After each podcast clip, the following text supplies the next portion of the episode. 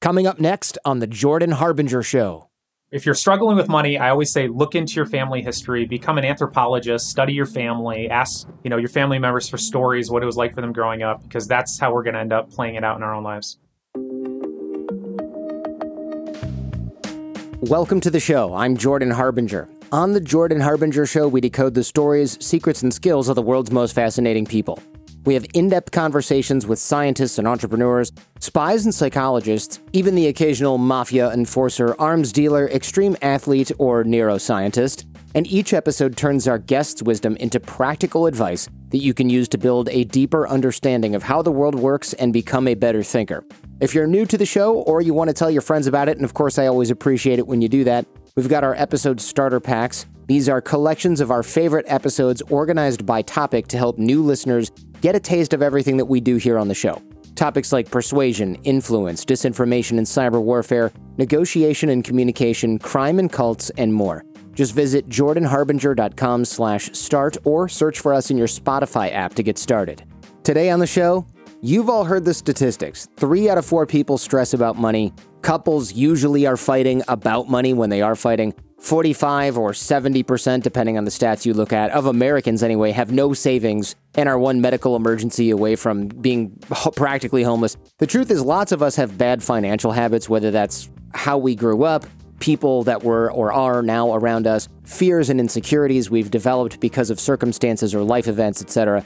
And most people who talk about the psychology of money are not qualified whatsoever to talk about the psychology part. They're often financial planners or budgeting experts or something along those lines, and they ignore all of the underlying reasons that we are bad with money in the first place or make bad decisions. That's one of the reasons that I chose Dr. Brad Klontz for this episode. He's actually the only person that I could find who has a PhD in psychology as well as specializing, focusing on the psychological elements and aspects of money and finance. And today, we'll explore the effects that our tribes have on us and the invisible money scripts that get written into our minds because of how we grew up, how we related to money in the past, and how we relate to money in the present as well. Now, here we go with Dr. Brad Klontz.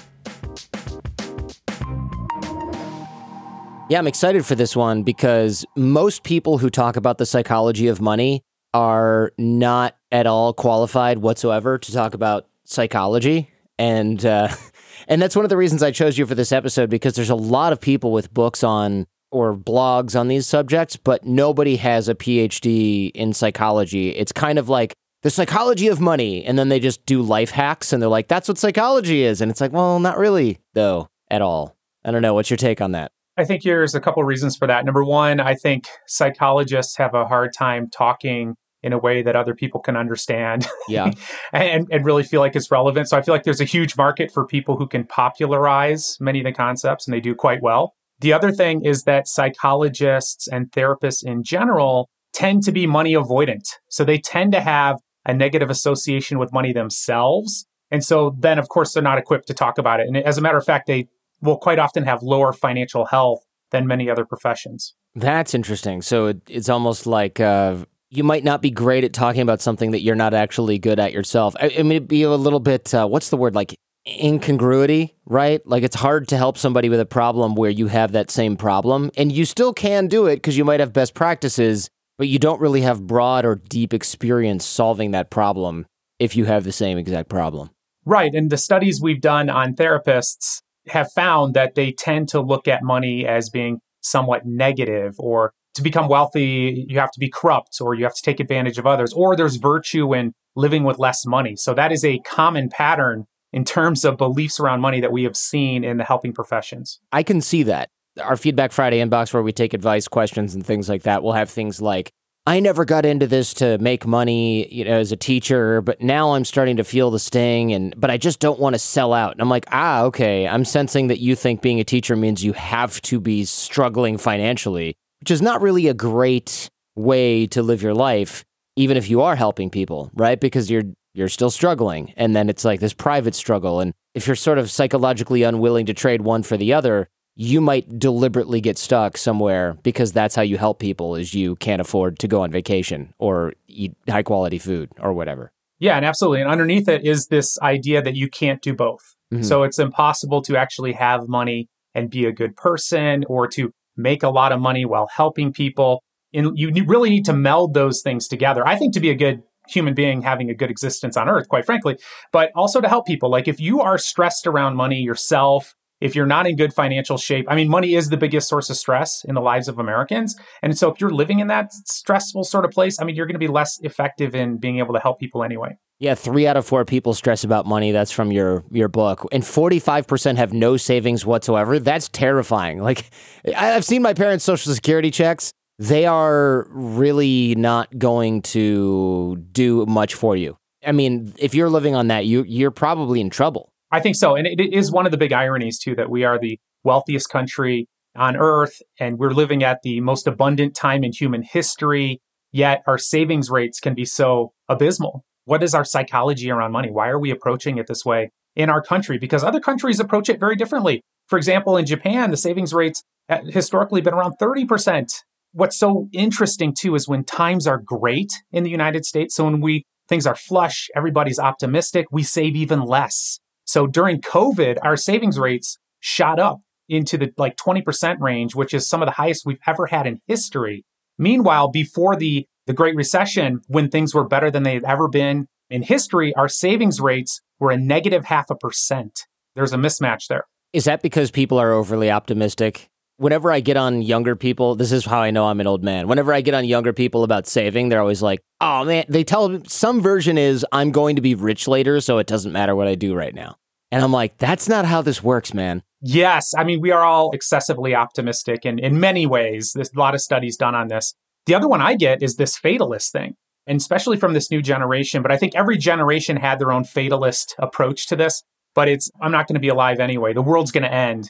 You know, for Gen Xers, it was like, well, we'll probably all die in a nuclear holocaust. And now it's global warming. Like the earth won't be here in 20 years. So I hear a lot of these excuses for why would I bother saving when I'm not going to be around to enjoy it later. They might want to redo the math on not being here in 20 years due to global warming. I mean, nuclear holocaust, unfortunately, over the past couple of weeks, has gotten a lot closer, but the global warming thing still kind of unlikely to kill you before before you need to dip into your savings if you're 42 right now or even 20, frankly. I think it's like every generation is utterly narcissistic and we think that all the great world events are going to happen while we're alive, including the end of the world. Like, yeah. I think this has been something that's been going on for centuries. We all think that it's going to happen. Of course, it's going to happen in my lifetime. Why wouldn't it? I can't miss this. The universe wouldn't do that to me the universe wouldn't have me live a peaceful life and then and die die after living a long fulfilled life. No, no. We have to have an apocalyptic cataclysm before I go.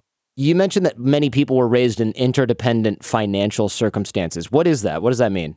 It's an Achilles heel for many of us who are climbing the socioeconomic ladder. And one of the things we want to be careful of is if you grew up not having much, you're going to have a natural tendency to want to give your children everything. It's a slippery slope. And a lot of people get into big trouble doing this because we forget to instill in our children the mindset that creates wealth. And so they can become dependent on us financially. And then on the flip side of that, we can be financial enablers. And so financial enabling is basically financial help that hurts. So we're trying to give money to somebody, often our children, family members, in a way that we're trying to be helpful, but it actually hurts them because it reinforces behavior. Money is a very powerful reinforcer. And so whatever behavior precedes it is going to increase when you give them money. So if you are giving money to somebody who is doing nothing, you are reinforcing the act of doing nothing. It's very simple psychology 101. But, and we have to be really cognizant of it when it comes to how we're interacting with others around money. Consuming as fast as we acquire, so not saving, the thing we just sort of griped about it's actually hardwired, or at least in our DNA. And I would like to talk about that because I think a lot of people have guilt based around that. And that's not super helpful. It's almost like feeling guilty that you gain weight when you eat. Your body's designed to do this. It's been hundreds of thousands of years. You're not going to get around it through sheer will because it's not what you are supposed to be doing physically. And I didn't realize that consumption was actually a part of this as well, but it totally makes sense. Yeah, it makes sense with your diet example also what's fascinating is that when people are doing things right around money, it's actually going against all of their biological and social and evolutionary conditioning. And I think it's a really important point. To your point, shame is a huge factor around money and it keeps us stuck. Like shame is no good for anybody. And what I like to tell people is, of course, you're screwed up around money for several reasons. And one of them is because your genetics have set you up to not save. Think about prehistoric human beings who are running around in tribes of 100 to 150 interconnected people. You're a nomad. Like you literally cannot carry a bunch of stuff. Like you're not designed to do it. As a matter of fact, even having children gets delayed over the course of years until a child can actually walk and you can carry the other one. I mean, this is kind of how we're, we're wired. We are not wired to save. We are wired to consume. We see this with our diets. We are wired to eat as much fatty, salty, sugary food as possible because that's how our ancestors survived. Saving goes against that ancestral, you know, way that we're wired. Another example of it is if you hoard things and are selfish within a tribe of 100 to 150 people, you're not going to last very long. You are going to be looked down upon. We have to share in those environments. And so we are wired to share. We're wired, we get something, we give it away, we share. And so to ask somebody to go ahead and keep a bunch of resources for their family, thinking of the future, which we're not wired to do, goes against our, our programming. There's a bunch of questions I want to ask about the sharing stuff as well, because that you see that now and people just go, Oh, what a knucklehead. Look at him giving away all his money or buying things for people that he barely knows. And it's like, well, that's sort of how we did things for a really, really, really, really long time. We're the weird ones, the ones that are like not talking about money and hiding it and having bank accounts that are stuffed here and there and not talking about finances anywhere the shame around money, not productive, it, it, does get us stuck and keeps us from asking for help. And I think a lot of people are raised with that, especially if their family is not good with money. It's like, well, we don't talk about that because it makes every single person in the family uncomfortable. Whereas I think I was raised, my dad was pretty good at investing, even though he was an auto worker, right? Like not making, not exactly printing money, but he would always tell me things like strategies and things to do with money and how money worked. And we had, we would be listening to money talk AM radio in the car, which is brutally painful when you're like 12 years old. But you still go, what, you know, what's an index fund? Why is Vanguard better than Fidelity or vice versa or better than these other ones? Oh, the fees are lower. Well, who cares? It's just a small fee. Well, it adds up over time. You know, you get these little things almost through osmosis that I realized when I was an adult, other people have never heard of these things. I had a business partner and his family was terrible with money. And I was like, yeah, I just put my money in index funds. And he's like, what are those? And I'm like, dude, we're 34 you need to know this stuff, man. You're not investing. And he's like, not really. That sort of shook me up. Now that I'm not afraid of talking about money with friends and family, I find that it's kind of, and I'm sure you've seen this, it's jarring how little people seem to know. Like, what do you mean you don't save anything? What do you mean you're relying on your job pension to pay for your retirement? That kind of thing. I feel like there's been a huge societal shift away from society and the tribe taking care of you yeah. as you get older to now it's 100% on the individual. And this shift has happened in my lifetime. So my grandfather worked for GM, you know, from Detroit, and he never had to worry about saving. He didn't have a dime saved because he had a pension and GM was going to take care of him and take care of my grandma and they were going to be fine. That is not the case anymore. So very subtly behind your back, what has happened?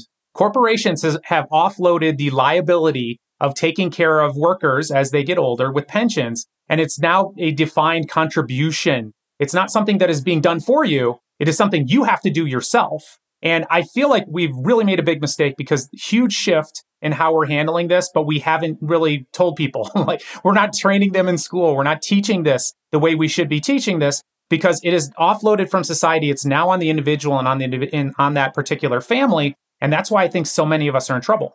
Yeah, we're both from Detroit. So you remember when Delphi went out of business, right? That auto supplier. And I was talking to my dad about this the a couple weeks ago when he came to visit, and I'm just like, so all of these people just don't get their pensions? And he's like, yeah, they just don't get it. And he's like, yeah, so and so, because he knows, you know, works in Detroit for his whole life. He's like, yeah, three of these guys, like, they just didn't get their pension. I'm like, I hope they had money saved. And he's like, oh, I don't think so. I don't think they had enough or anything. And he's like, they just got totally screwed. You worked there for 26 years and it would be like if your 4 you just found out one day that your 401k was worth nothing. And we're sending young people into the workforce and they have no idea what a 401k is. They, they don't know that their ability to survive and feed their family and take care of themselves as they're old depends on them checking the box when they first get a job to start contributing. And then, of course, they don't do it. And then lifestyle comes into play. And then it's really tough to dial back, you know, 20% or 30% of your spending when you realize you've made a mistake later on. And behavior change is tough, right? We talk about habit change a lot on the show. Fighting behavior, like you said, that's in our DNA and hardwired is even harder.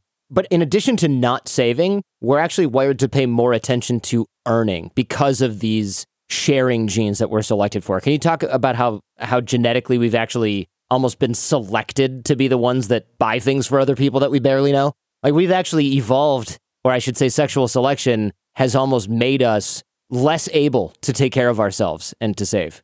Right. And if you think about what it takes to survive and pass on your genes, let's just think about that because we are all the result of people who've been really successful at passing on their genes one way or another. And one of the ways that you do that is you project that you have status because that's how you would attract a mate. Now I'm talking specifically like traditional males.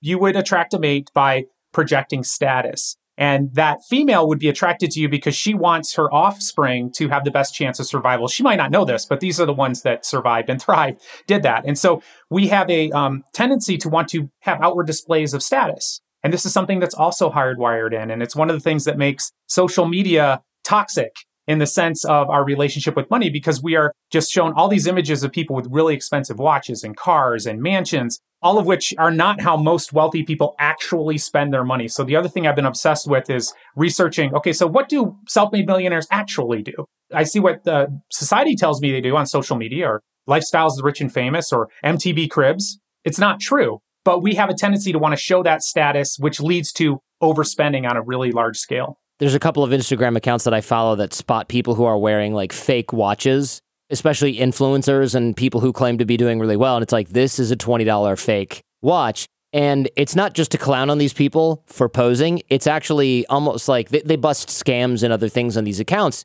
And I found it really interesting because some of the people that I know that earn, let's say they earn $150,000 a year. Of course, I'm speaking in broad terms here. A lot of these guys will buy watches, they'll get a really nice sports car, maybe even something that they can't quite afford. And I know plenty of people that make maybe 5 million a year and they don't have that. They drive like a model, Tesla Model 3 or they've got like a very understated Mercedes that's just kind of a regular sedan. Maybe they have another car that's fun, but not always. They don't own boats. They don't post photos of all this. It's the status jockeying happens kind of at the upper tier of the lowest class, I would say. Does that match your research? It really does. So in our studies, we have found this the strong desire to project your status as, you know, money, you know, I'm showing you that I've made it, that I'm important, that people who do that tend to come from lower socioeconomic homes. So that they frankly, they grow up poor. And what they're trying to do is they're trying to show people that they've made it. And the scenario you painted is the one I see quite often. People are making six figures and then before you know it, they've got a Rolex, they're, you know, leasing a Mercedes, they're trying to show the world they've made it. And what's fascinating is as a scientist, uh, you know, and I grew up lower income. So let me just be blunt with you. And so I was really curious about the psychology of wealth for some selfish reasons too. Like, okay, how are these people thinking differently? How are they spending? And one study we did, people had about 11 million in net worth. And we compared them to a group of people that had about $500,000 in net worth. And what we found is that those people with 11 million in net worth,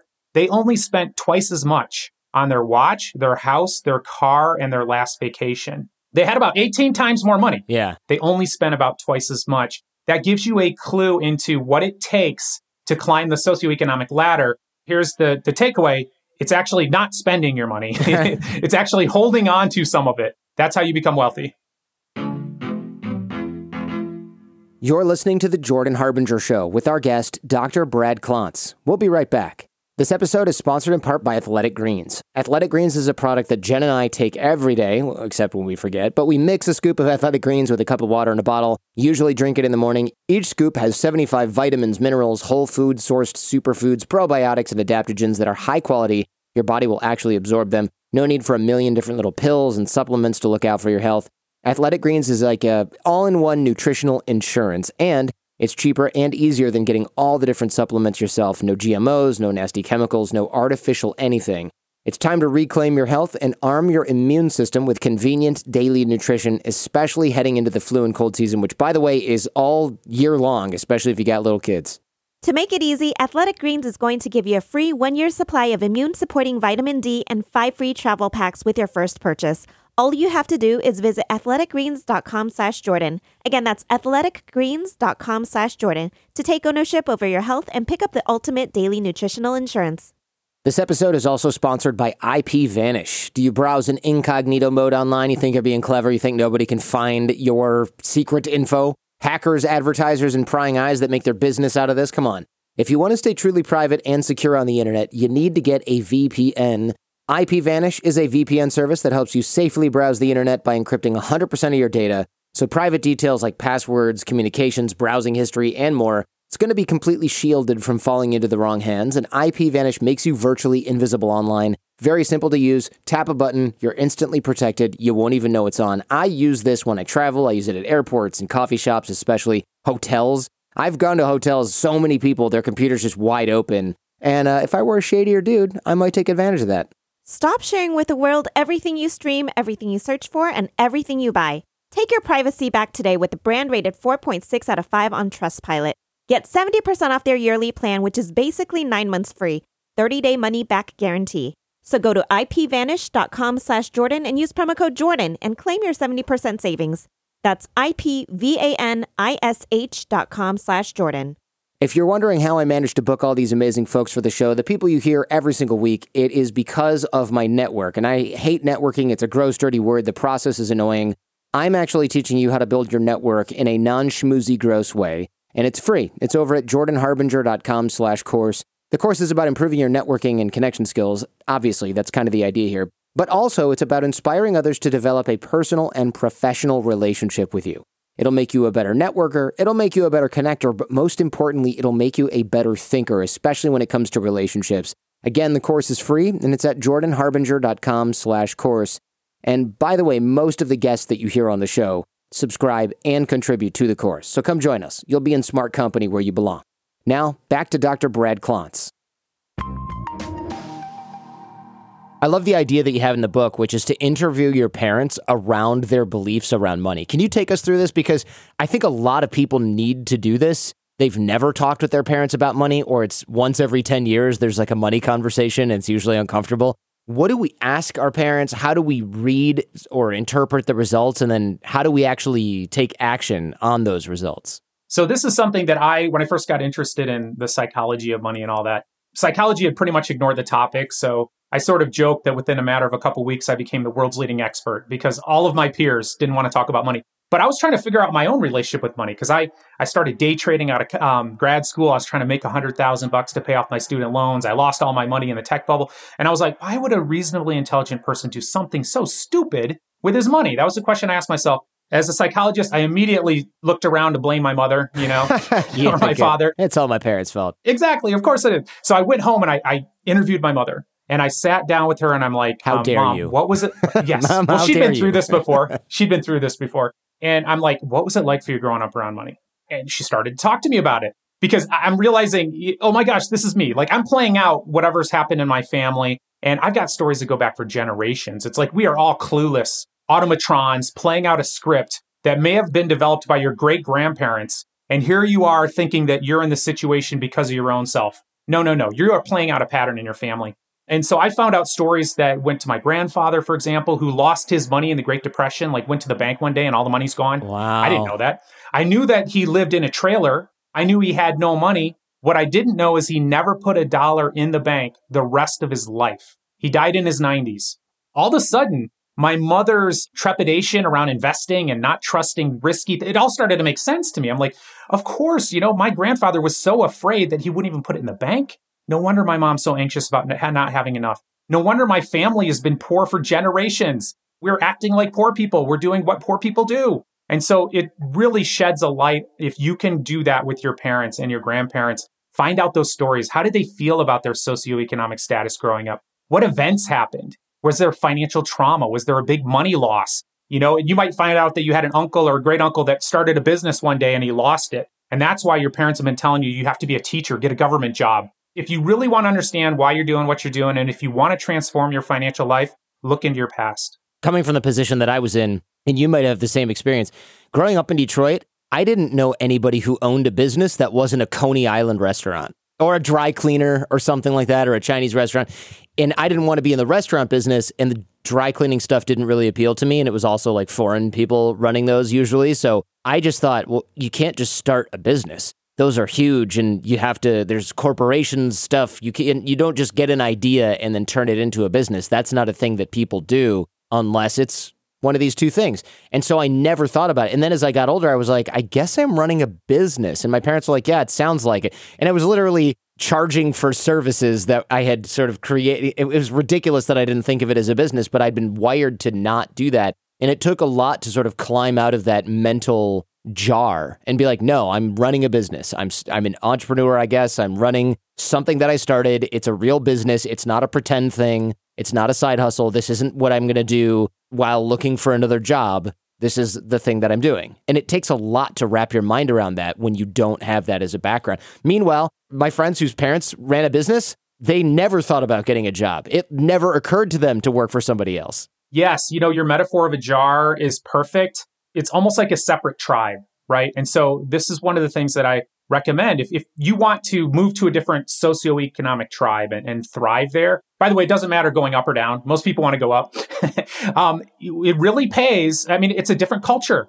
It's a different language. It's a different set of beliefs. It's a different set of behaviors, just core assumptions. Like the one you said, like, of course you should run a business versus another tribe that would say, oh my gosh, don't run a business. I mean, it's unbelievable how these seep into your subconscious and they decide for you and they tell you what's possible and what isn't possible. And so one of the best hacks I've used in my life that I encourage people to use, if you want to climb the socioeconomic ladder, you need to look at it as almost like another country you want to go visit and you want to go live there. So you're going to have to learn the language. You're going to have to figure out how they look at things. How do they approach things? How do they handle money? One of the things I noticed from my upbringing is I had do it yourself itis, oh, yeah. which is something that happens in like lower income, middle class, where it's like, oh no, I'm going to do my own taxes. Of course I am. I'm going to get my aunt to do them, you know, because my aunt would do everyone's taxes and your car breaks down. Oh, well, you got to fix it yourself, right? Now that can be great, like do it yourself stuff. But what we have found in our studies is ultra wealthy people, they don't do that. The only people who are, quite frankly, managing their own money and trading their own stocks, they're not the ultra wealthy.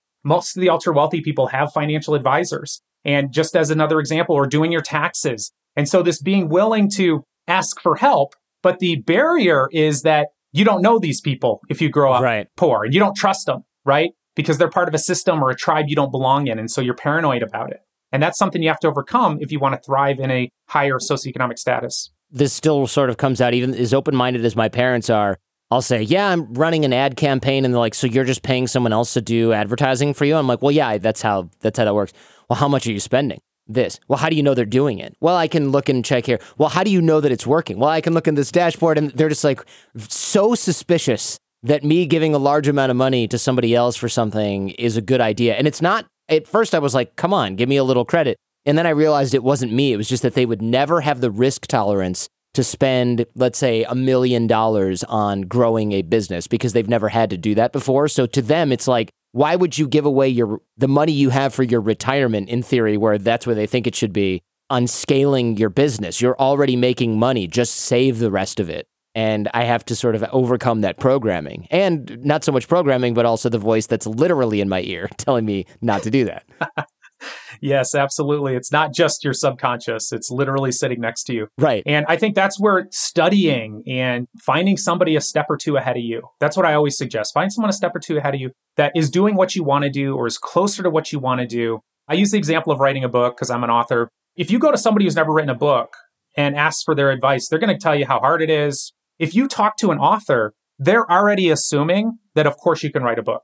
And so what they're going to be talking to you about is just in a totally different frame. It's a, of course you can write a book and, and this is the strategy and this is what you would do. And just that level of assumption is so incredibly powerful. And it takes a really strong individual to sort of push past some of those messages to try something new. Financial enmeshment. Tell me about this because I, I haven't experienced this, but I know plenty of other people that I, I should say, I suspect some people that I know are victims of this growing up anyway. So we've talked about how parents don't share money, right. stories and information about money.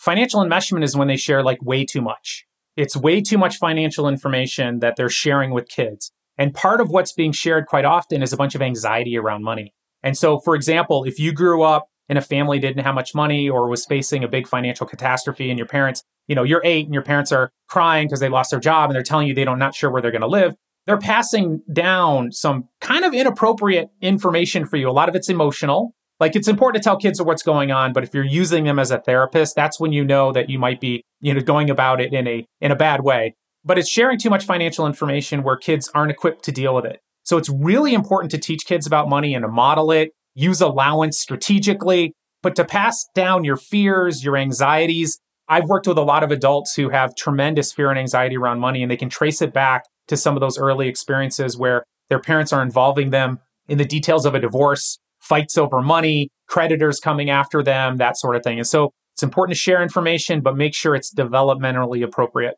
What do we do instead of telling our kids we can't afford something? Obviously, there's a that's a basic reality for everyone. There's always going to be something that you can't afford, whether it's the new Nintendo like thing at Christmas that's just too expensive, or your kid wants a nicer car than you had planned on helping them get, right? You had in mind used Toyota Corolla and they're like, look at the new Mustang. It's isn't it great? I want an orange one. What's appropriate and what's not? I think that parents will get stressed about money. And when their kids come and say, Hey, can I have this thing? And and you can't afford it, you get triggered and you get emotionally flooded and you feel like a failure. And so then you're upset and you try to shut your kids down or you um, yell at them if you're having a bad day, or you tell them you can't afford it. And I don't like that I can't afford it thing because I'm just going to argue back and say, I bet you can. What if you sold your house? What if you um, sold all your possessions? You could probably then afford it, right? And I think that's probably a good frame to get in because what you really want to do is you want to talk to your kids about why you're not going to be spending your money that way. So you might say something like,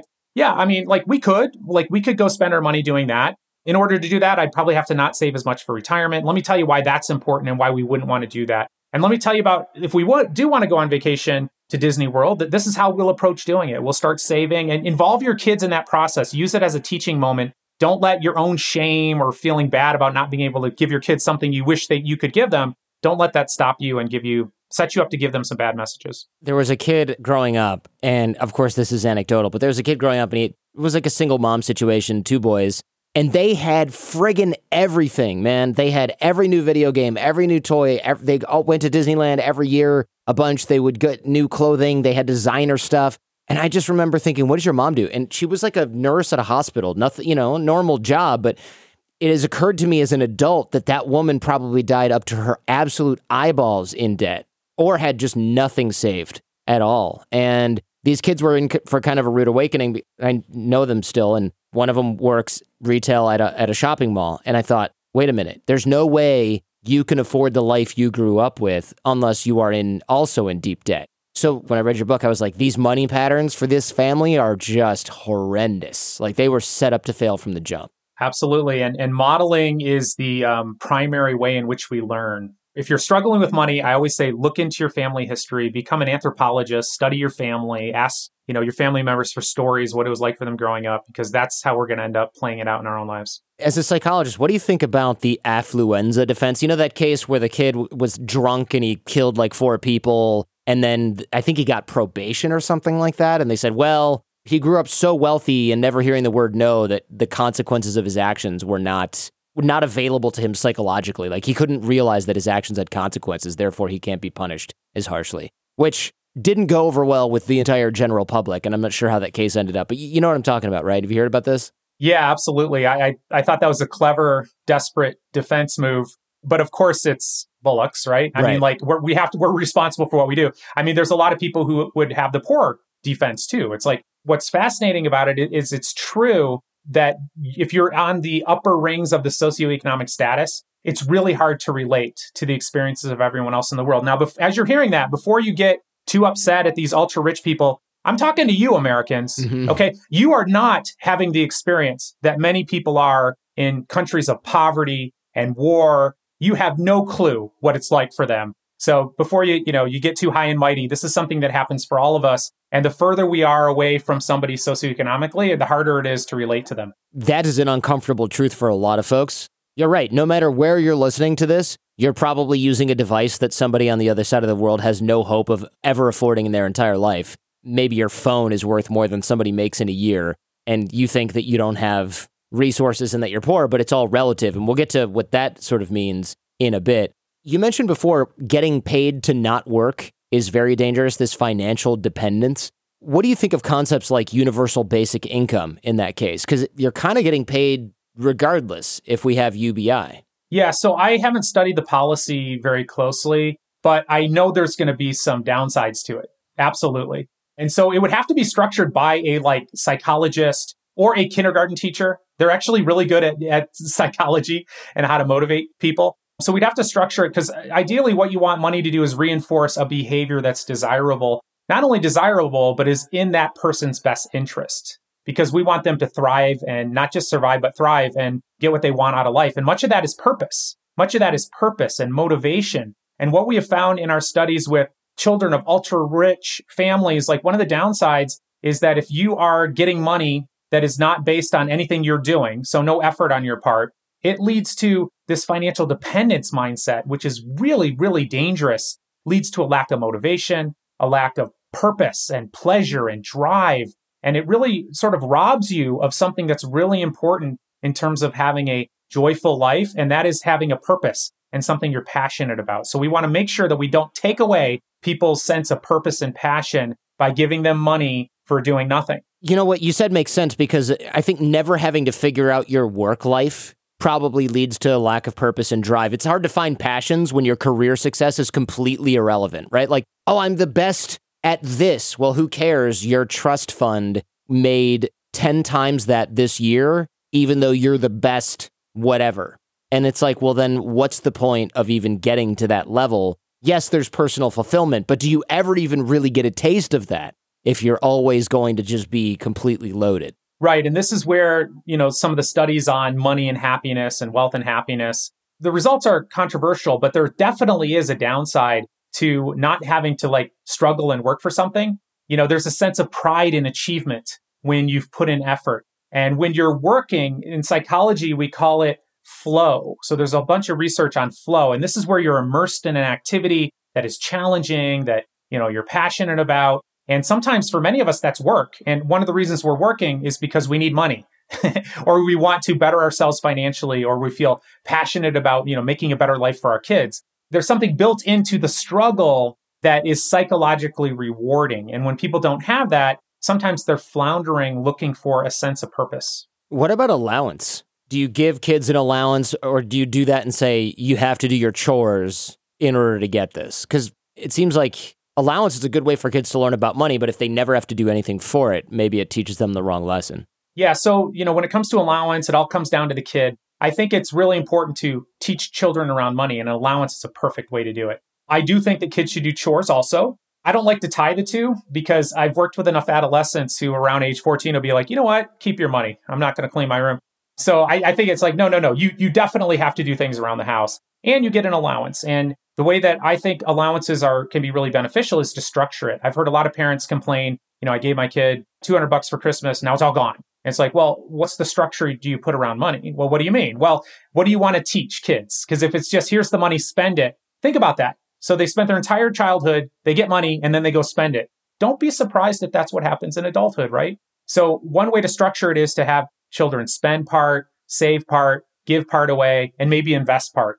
And each one of those buckets give you the opportunity to teach them how to manage money effectively as an adult. If we don't teach our kids about money and values, it seems like social media, YouTube, television is going to do it. And that's really terrifying. That's what we were talking about before with the lifestyle porn vacation videos and you know people fronting with watches and things like that and it's like well if we don't show them what's important then we end up leaving a vacuum that the internet that consumerism is going to fill I really believe in inoculating your children against sort of the bad parts of social media. And there's been a lot of studies on social media and especially has a negative impact on self-image of girls. You definitely want to be talking to your your girls around what images they're seeing and how might maybe they were adapted or changed or photoshopped, how this isn't real life. I think the same thing needs to be done around money. When you're with your kids, pay attention to what they're doing, talk about how people will show off and try to show off. Many people, quite frankly, on social media who are leaning against cars and showing watches, they're selling something. I mean, they're doing this for a purpose, right? They're trying to show you that this is how I made it. And it's usually some sort of get rich quick scheme. And just educating your kids around that by saying, hey, look, that's not how people get wealthy. And that's not how wealthy people usually spend their money. This is the Jordan Harbinger Show with our guest, Brad Klontz. We'll be right back. This episode is sponsored in part by Shopify. Hear that little earworm? That's the satisfying sound of another sale on Shopify, the all in one commerce platform to start, run, and grow your business. Shopify is a platform designed for anyone to sell anywhere, giving mere mortals like me or you the resources once reserved for big business with a great looking online store and tools to manage the day to day and drive sales.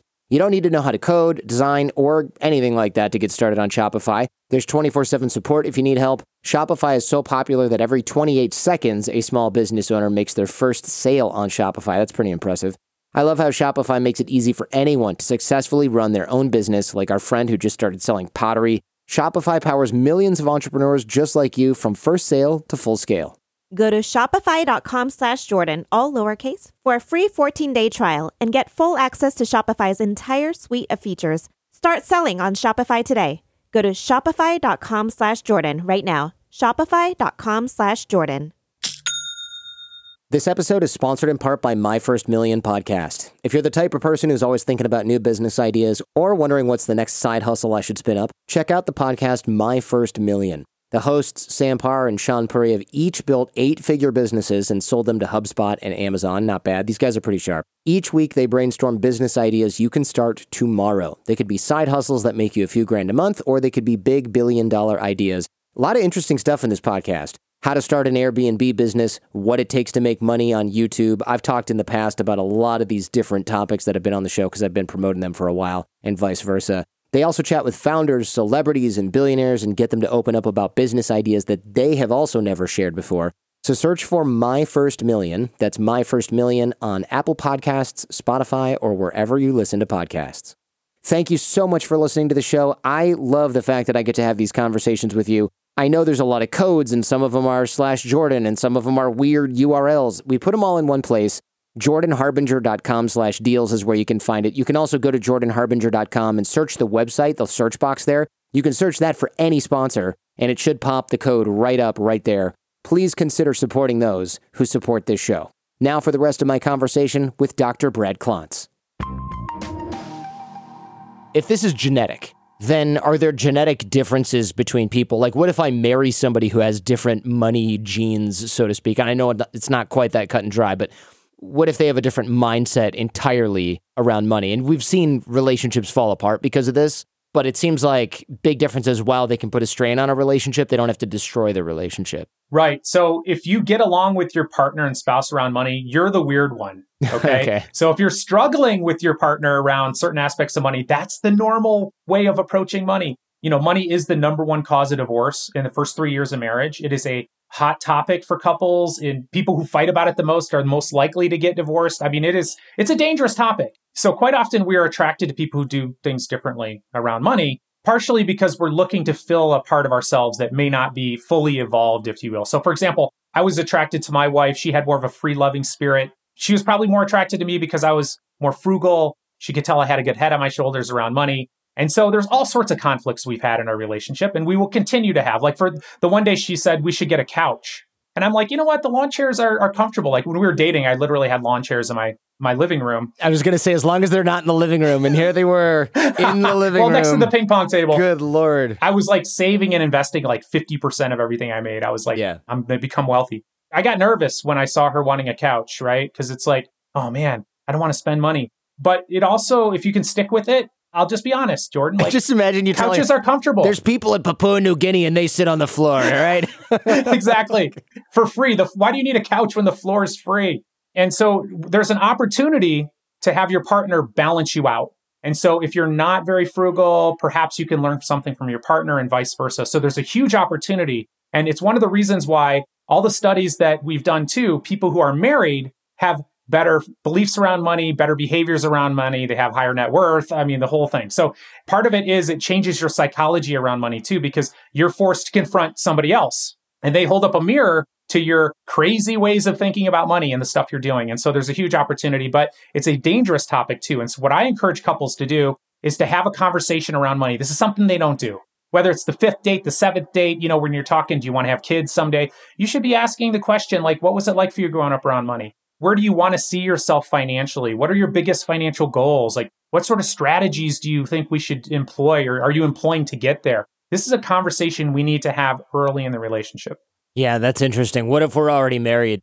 how do we manage this conversation if we're already in a relationship or yeah, or married? I think it's the conversation that you should have had on the seventh date. Sure. And I've worked with many couples who are in conflict around money, all sorts of conflicts. And what I do is I have them go back and have that conversation. So, like, quite literally, ask each other, what did your mom teach you about money? What did your dad teach you about money? What was it like for you growing up? What are the earliest memories you have around money? The most painful, the most joyful? What are your biggest financial fears? What are your financial goals? And just have that conversation because you are going to give your partner the opportunity to dive into their psychology around money, which nobody ever does. You're also going to get the opportunity to learn about their psychology. And quite often, it really softens the argument because what we have found in psychology is that by the time couples get into therapy, on average, they've been fighting about an issue for seven years. Oh my God. And what happens is you become further and further entrenched. And so the more anxious I am around my wife's spending, the more likely I am to take an extreme position around saving because I'm scared and I'm trying to balance her out. And before you know it, you both are arguing ridiculous things that you actually never believed to begin with. And so if you're struggling around money, it's normal. You're not alone. And if you can't resolve it, I strongly recommend you talk to a therapist and a counselor just so you can listen and get on the same page. Yeah, this makes sense, right? Because you're you're rinsing off the toilet paper and hanging it up to dry because you're trying to compensate for somebody else who's buying more and more things just to kind of poke you a little bit because you're fighting over this thing every single day, and the issue grows to the point where yeah, somebody buys an extra tube of toothpaste and like gets stabbed. Right, absolutely. And, and you know it's ridiculous. Yeah. Uh, but you can't help yourself because you're trying to balance out your crazy partner. Right. Yeah, unbelievable. I love the idea of doing that with a therapist. It seems like if money is such a big issue in your relationship, it probably correlates to how well you handle other issues in your relationship. For example, if other big issues are not dealt with, or if money's not being dealt with, there's probably a whole bunch of other things that are kind of maybe not money adjacent, but at least swirling around the same sort of toilet as your in, in your relationship. Ramit Sethi, who you know, uh, him and I talked a long time ago, and I remember we were talking at lunch. There was a couple that was with us, and they were talking about like their sex life, and we were kind of like, okay, you know, open conversation. I go to Ramit, what do you think they're more open about, their sex life or their financial life? And he's like, by far, for sure, they're not. Their sex life is going to be something that they're talking about right now, almost unsolicited. But money, when have your friends ever sat down at a dinner, no matter how much whiskey is involved, and talked about their finances? That never happens. This is not a 4 a.m. in Vegas conversation, but everything else is. It never happens. Yeah. And one of the reasons is back to that tribal brain, right? Where we are so worried that we are not going to belong to the tribe. And this is another thing we inherited from our ancestors. It's one of the reasons why people who come into money blow it and go back to where they were because we are so acutely aware of where other people see us and how they see us. And so for me to talk about my finances, and it happens as a financial advisor too. So I'm a financial advisor. People get afraid to tell me. And it's because they're worried that am I saving enough? Am I not saving enough? Are you going to judge me for this? Judge me for that? There's so much shame associated with it, which adds to the secrecy, which adds to the struggles we all have around money because we're not being taught. Money memories is something you brought up a few minutes ago. I would love for you to take us through this in brief because, yeah, asking our partner about money memories and the way they were raised is good, but I think a lot of us never go through this. And as I read the book, I thought, hmm, sort of what experiences do I have around money? And one of them was what I mentioned to you, where I'm in the car listening to friggin' AM radio and learning about Vanguard index funds for hours on end, you know, on a fuzzy radio on a long drive. But that was actually pretty good for me. I grew up among a bunch of wealthy kids, and I would say, How come I can't have any of this stuff? And my parents are like, We can buy it, but we don't buy it because now we have all this other money if something goes wrong, and we can retire early and we can enjoy those years more. And I was like, That's a pretty good answer. And I felt less crappy about Christy Richards having a new BMW at that point because I was like, oh, okay, I kind of get it. So these memories really did serve as kind of um, like tent poles that I could form my own beliefs around that still exist. Right. And so in, in our models and studies on psychology of money, we talk about financial flashpoints like you're describing. Those directly lead to your money scripts, your beliefs around money. And those predict your outcomes, your income, your net worth, your financial behaviors. And so understanding what are your financial flashpoint experiences, you just named a couple. Some can be really dramatic, some can be really traumatic, and some can be really trite. I'll give you an example. I, I met with somebody who everyone in his family went to Kansas State. And I'm like, oh, what year did you grad? And he's like, I didn't go to Kansas State. And I'm like, why not? And he goes, well, I wanted to be an entrepreneur. And I'm a psychologist. So I'm like, no, no, no, no, wait. Where did you get the idea you weren't going to Kansas State? Because again, everyone in his family went. He traced it to the game of life. Do you remember that little game of life where you're going around yeah, the board? Yeah, with the little spinner that's on the board. Right. Nine years old. He's playing the game of life. He's like, oh, if I go this way and avoid college, I can start making money faster. He set his entire life based on that game and had no memory of it until we talked about it. That's very, you know, innocuous sort of thing that has a profound impact. So if your parents are fighting around money, if you grew up poor, you're going to have beliefs around that. There'll never be enough money, for example. If you grow up poor is a common belief, of course, because you grew up with there's never not enough money. The problem is that can lead you to becoming a workaholic who's like, you know, your kids won't talk to you and you die of a heart attack at 50 because there's never enough money. You're an Ebenezer Scrooge. Or it can lead you to just not bother trying, right? Rack up the credit card debt, doesn't matter. Things are hopeless. So these experiences have a profound impact on us. Now, what's so fascinating too ask your parents and grandparents about their experiences around money. For workaholism, for example, I struggle with workaholism. You know, it's like I feel anxious about not working. And I think I'm better than my dad. My dad worked 100 hours a week when I was growing up. And, and do the math on that. Like I never saw the guy. And I found out that he was doing that because his grandfather, so my great grandfather, was a lazy good for nothing. And so my grandfather, my father, and me were all trying to make up for this relative I'd never even met.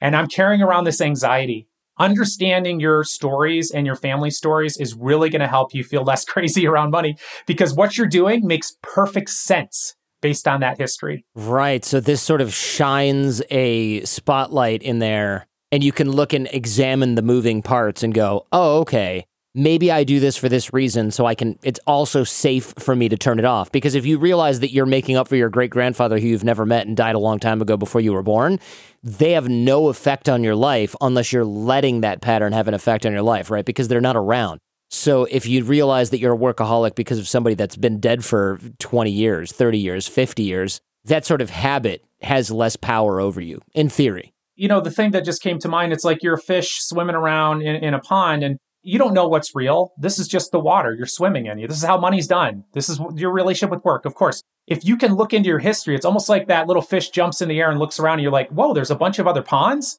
Maybe I want to go in one of those. Let me go check one of those out. You need to have that awareness. You need to be able to look at your experiences almost as a therapist or an anthropologist. That allows you to make different choices and have different experiences. A lot of flashpoints that you mentioned could be family members, things like that. It seems like lately there are flashpoints that maybe everyone kind of has. Maybe we interpret them differently, but what about the 2008 crash where tons of people lost their money or their house, COVID 19, they lose their business or some other major change? Like a lot of us are going through these flashpoints together. Maybe people take different things away from the same flashpoint. Many of these experiences happen to us as individuals. Some happen to us as a family, some as a culture, an ethnic group, a gender, there's all sorts of ways that we slice these experiences, as well as the entire culture. The Great Depression, for example, led to an entire generation of hoarders who are anxious about not having enough. And if you know anyone from that generation, that's kind of how they are. They're penny pinchers. They've got a bunch of partially used bars of soap yeah. under the sink. You're going, what are you doing? Napkins in the purse, baby. Absolutely. They lived through the experience of not having enough. We saw the same thing after the Great Recession, 2008. There are a significant number of millennials who stopped investing, didn't want to invest, are still not investing because they were traumatized by seeing their parents lose their house, have to delay retirement. These things happen to us as a culture too. And what is so fascinating about these sort of mass trauma events, people have different outcomes though. The studies have shown that there's something called post traumatic growth. So there's always an opportunity in the midst of this trauma for you to be better off than if that had never existed. And one of the ways to get there is through rumination and thinking about what happened and processing the emotion.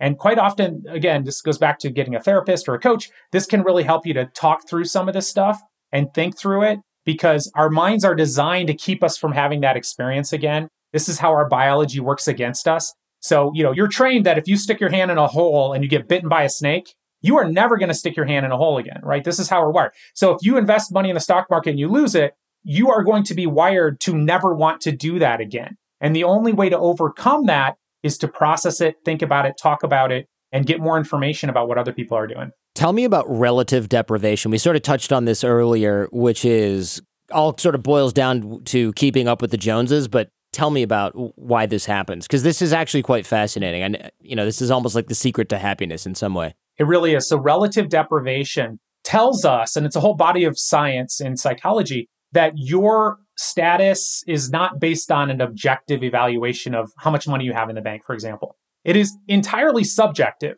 Now, this is fascinating, right? It's not a certain dollar amount. It's how much money do you have compared to the people around you. This determines whether or not you're okay. It goes back to that tribal brain, right? You're looking around. Am I kind of in the group here? Am I in the middle of the herd? Am I too far out? Because I'm going to get picked off by a predator or an enemy. And so, relative deprivation, if we are being inundated with pictures and images of people who have more than we do or are doing things that we wish we could do or having better experiences, then we get start to feel deprived. And then we start to get angry. So that's the other interesting thing. And it's one of the things that was has been linked to some socioeconomic violence, right? If you're around people who have more than you, you start to feel deprived and then you start to feel like they don't deserve it and they shouldn't have it. And then you want to get aggressive towards them.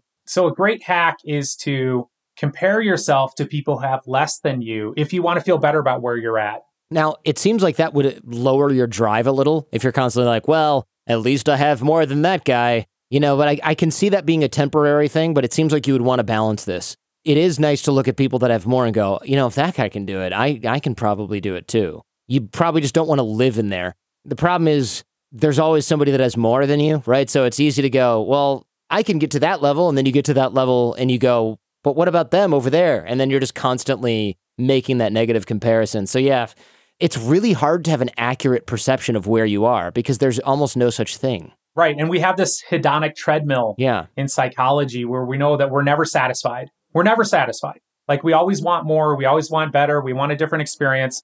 And just understanding this is how we're nationally wired too. I mean, I really enjoy indoor plumbing, and I'm really glad that some of our ancestors back then were like, you know, this is uncomfortable. I'm having to use facilities in the woods. So let's drive to make our lives better. And so this has been the story of humanity. And just understanding that you need to temper that to make sure that you're not neglecting other things that actually do make you happier such as connection with family, spiritual connection, exercise. That is the danger. The danger for that hedonic treadmill. And, and by the way, I think it's kind of fun as long as you're not hurting anyone, right? Try to better your business, you know, try to publish another book, that kind of thing. To me, I get a lot of purpose and meaning out of that.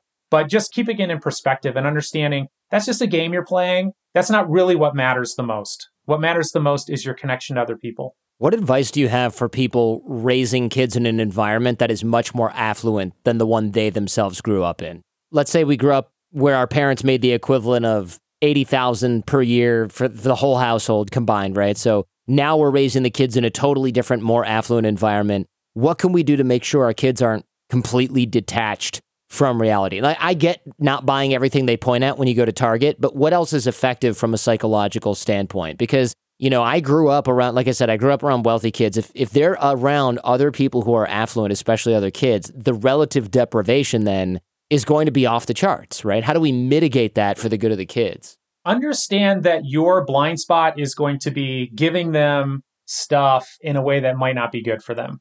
Because sometimes we're doing this because we want to give the kids, our kids, the stuff that we never had, you know, and we're projecting, right? you might not even be paying attention what they want. It's just like you couldn't have karate lessons when you were a kid, so you're going to make sure they get them. And just making sure you don't have that energy towards your kids, because that's going to be your blind spot is giving them more than they need or teaching them the wrong things around money. So always be thinking that your job is to teach your children and to bring them up with the values you want them to have. And so, what are your values? Chances are your values aren't the newest shiny toy, even though you might want to give that to your kid.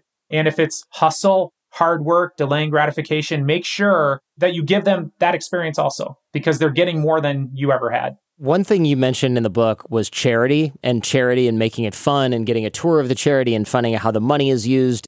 There was something I did years ago before I had kids actually that I plan on doing with my own son and I call it ice cream truck ballers. It's kind of stupid, but basically there's an area that always has an ice cream truck and it's near a park with a beach and it's in a place where I used to live. And one day I saw all these like young kids with old grandmas taking care of them. And somebody had mentioned that like the parents are at work and this is like not a really nice area. And the ice cream truck, I noticed the pricing was like, you know, ice cream trucks are expensive, man. Everything's like jacked up. It's like three bucks for one of those baseball mitt ice creams with the gumball that's rock hard in the middle. It's like two years. I'm like, that's such BS. So I asked the guy what the price was of everything in the freezer, and he told me it was worth about a you know uh, just under a thousand bucks. And I said, can I get half off if I buy everything? And he goes, why would you want all the ice cream? And I said, well, what if we just tell the kids down there that the, all the ice cream is free until it's gone? Word will travel pretty fast. It'll be gone in like half an hour. And he's like, yeah, sure. So I, I ran my card for them and then some kids came up and they wanted to see how much like snacks were. And I said, tell everyone down there that everything's free until it's gone. And like the place got mobbed, right? And it was such an interesting feeling because my friend said, you know, why did you do that? And I said, it's not about feeling like, oh, I'm such a badass. Look how wealthy I am. I'm not showing off. I didn't even tell anybody that I paid for it. It was just kind of a, a fun way to say, like, this is what money is really good for, right? You can make other people feel good. You can make other people happy buying people ice cream is not making a real difference in someone's life. I've since found other ways to like do more impactful things. But doing something like this on occasion is a really sort of very tangible way to show somebody right in front of their eyes the good that money can do if it's valued for what it's for, which is for helping other people, as opposed to like, as opposed to just buying my kid every bit of ice cream that they want at the ice cream truck. It's like, what if we just let other people have an, a share in the enjoyment? And, and that's kind of something that I've been toying with but again, it's not so much look what we did, it's isn't it so much fun making other people happy? And it seems like you can use money for helping people, not just for status jockeying, and it can still feel good. Yeah, I agree. And I feel like money is best used in terms of happiness around experiences too. Yes. And that's why I think, you know, charitable giving, if you can involve yourself in the experience, it's going to be much more rewarding. And by the way, I'm actually okay with people taking a sense of pride and personal pride in their charitable giving. I actually think it's a really good thing. I actually think it's somewhat disingenuous for people to be like, oh, I just give and I don't get anything from it. Of course you do. You feel good about yourself. You know, it's doing something for you. And it's really cool that that's a value. It's really cool that that's important that I want to give back. I want to help people. I love it. I think that, you know, we should have more people's names on bricks and buildings who are you know demonstrating that um, the giving nature and i know when i run across a building sometimes i'm like who is that person and i'm more interested in in the story around that and it inspires me to be more of a giver too tribal entitlement is something i wanted to put a bow on we we almost started the show with it hunter gatherer societies everybody shared we're actually wired to do this but when i look at people like let's say like an nba player or another pro athlete uh, any pro athlete frankly they go through this a lot and they end up broke and i think of like mc hammer you know, you're old enough to remember him, right? He had all those dancers behind him. And I remember watching a documentary about how they were all people from like his old neighborhood and he bankrolled all of them. And then when he lost his money, they had vanished. And he's like, man, you really find out who your friends are. And he was really disappointed that those people kind of ghosted him because he had made their life a dream for a couple of years. How do we resist this tribal entitlement? The idea that we have to share and that if we don't, we're a bad person because you see people that have hundreds of millions of dollars going broke because they share so much, there's nothing left. It is a really interesting challenge because this sharing mentality it happens in in different cultures different socioeconomic groups like if you grew up poor you're going to have this sharing mindset this is how poor people survive this is how how we've survived throughout history and so you're asking yourself to reprogram yourself in a really really powerful way the further you get from your tribe socioeconomically, the more anxiety pops up for you. And this is something that a lot of people don't understand. Like you can look at a lottery winner who blows all their money and just be like, ah, what an idiot. I would never do that. And I'm going to suggest to you that odds are you are going to do that.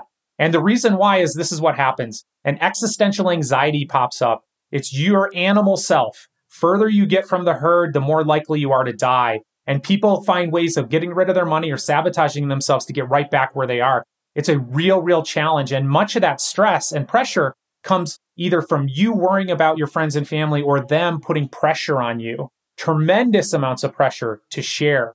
And I have found in my experience that is a cultural value for people that it's not real easy to just get rid of. And so you have to find a way to help without hurting yourself. So you need to be able to keep some of this so that you can grow your net worth, so you can live the life you want to live, and then carve out a section to help other people. But understand this they might still resent you. This is great practical info. There's tons more in the book. What I liked is I, almost like the last third of the book was a lot of practical drills and exercises and getting things in order. I didn't go over a lot of that here on the show because it doesn't necessarily make for great radio, so to speak, but it's really useful stuff. And You know, I've avoided having a lot of finance people on the show simply because they didn't come at things from a psychology perspective where they say they do, but it's like I said, it's all life hacks and not actual psychology. So thank you so much for your time and your expertise. I think this is really useful. And I think spotting these patterns in ourselves, even if we just we're like, we're good with money, we're doing fine. If you spot one or two little patterns that you yourself have or that maybe you're accidentally passing along to your kid and you don't want that, now's a great time to nip that in the bud. Because I assume you're never too old to sort of reframe the way that you look at finances and money. Thanks, Jordan, for having me. It was a pleasure. Now, I've got some thoughts on this episode, but before we get into that, here's what you should check out next on The Jordan Harbinger Show. I was working at a trade show in Oshkosh, Wisconsin, where I was sitting there in a sweltering hot aircraft hangar showing X-Plane, my flight simulator, to a steady parade of sweaty pilots wandering through the hangar to look at my various wares. And all of a sudden the phone rings. Hello, I notice you've been sued for patent infringement. I'd be happy to represent you for a price. And I said, No, I'm, I'm not going to settle with somebody I've never even heard of before for infringing on a supposed patent I've never heard of before. And he said, Okay, just remember your defense cost is going to run around $3 million. Wow. The patent claims to own the idea of one computer checking another computer to see if a computer program is allowed to run.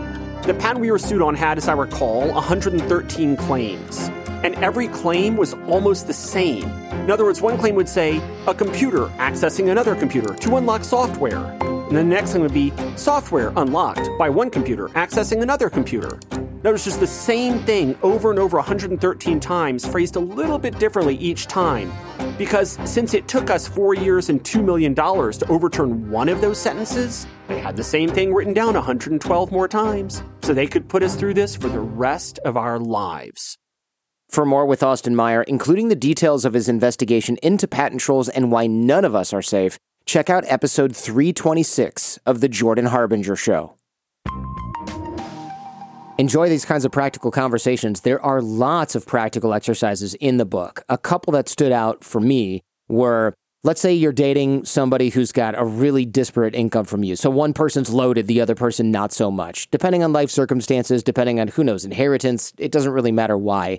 But what you can do is contribute to expenses as a percentage of income. So one person has horses and his their hobby is equestrian, the other person is maybe a tradesman or something like that. You can contribute as a percentage of income. That way it's not like, oh, one person is on the hook for all the finances or the other person has to match and it's a huge burden. You can actually contribute as a percentage and you will find that it evens out the feeling in the relationship that you are both contributing an equal burden, if you will. And different cultures might be further apart on this. You know, maybe someone's wife has to take care of the elders of the family, but you don't feel that same pressure. Or one person was born with a full stable of horses and a yacht, and the other person maybe had to pay their way through school. This can alleviate a lot of the pressure that comes with disparate incomes or disparate levels of wealth, I should say. Also, automation. Automatic deposits into another account before you even see the money. So this worked for me. This is something I did for years. I took, I think, I don't know, 500 bucks out of every paycheck every other week or whatever it was, and I put it into my retirement account. If you have to manually write the check, things come up, you need the money, you'd rather spend it on something else, you move it aside this time. If you have to manually claw the money out of your IRA, yeah, you're probably not buying that freaking new iPhone or flat screen TV with it. I've done this for years. It's been a massive boon to my investing habits. You don't miss the money if you don't see the money. And most banks will give you another checking account just to have automatic transfers done. Automatic transfers is a function of on, most online banking accounts. They know this and they will do this for you and it won't cost you any money. And like I said, it's been huge for me. I started saving at a very young age because I just never saw the money. So I learned to live on less and it was a godsend, I tell you. Lots more like that in the book if you're interested and this was helpful. Links to all things Dr. Brad Klontz will be on our website in the show notes at jordanharbinger.com. Books are always at jordanharbinger.com slash books, and please do use our website links if you buy books from any guest on the show. It helps support us. Transcripts are in the show notes, videos are up on YouTube, advertisers, deals, discount codes, all the stuff you hear me shilling on the show, mattresses to biodegradable iPhone cases, all of those are at jordanharbinger.com slash deals please consider supporting those who support this show. I'm at Jordan Harbinger on both Twitter and Instagram, or connect with me right there on LinkedIn. I love talking with you. I'm teaching you how to connect with other great people and manage those relationships using the same software, systems, and tiny habits that I use to create the network that I use to book the guests on the show, that I use to run my business and personal life. Frankly, this course is free. It's not an upsell. I don't need anything else from you. I think this knowledge has been just absolutely life changing for me. Go to jordanharbinger.com slash course. I'm teaching you how to dig the well before you get thirsty and build relationships before you need them. And most of the guests on the show, they're subscribing and contributing to that course. So come on and join us. You'll be in smart company. This show is created in association with Podcast One. My team is Jen Harbinger, Jace Sanderson, Robert Fogarty, Millie Ocampo, Ian Baird, Josh Ballard, and Gabriel Mizrahi. Remember, we rise by lifting others. The fee for this show is that you share it with friends and you find something useful or interesting. If you know somebody who's interested in the psychology of money or maybe needs to brush up on their psychology of money, definitely share this episode with them. I really hope you do, and I appreciate it when you do. The greatest compliment you can give us is to share the show with those you care about. In the meantime, do your best to apply what you hear on the show so you can live what you listen, and we'll see you next time.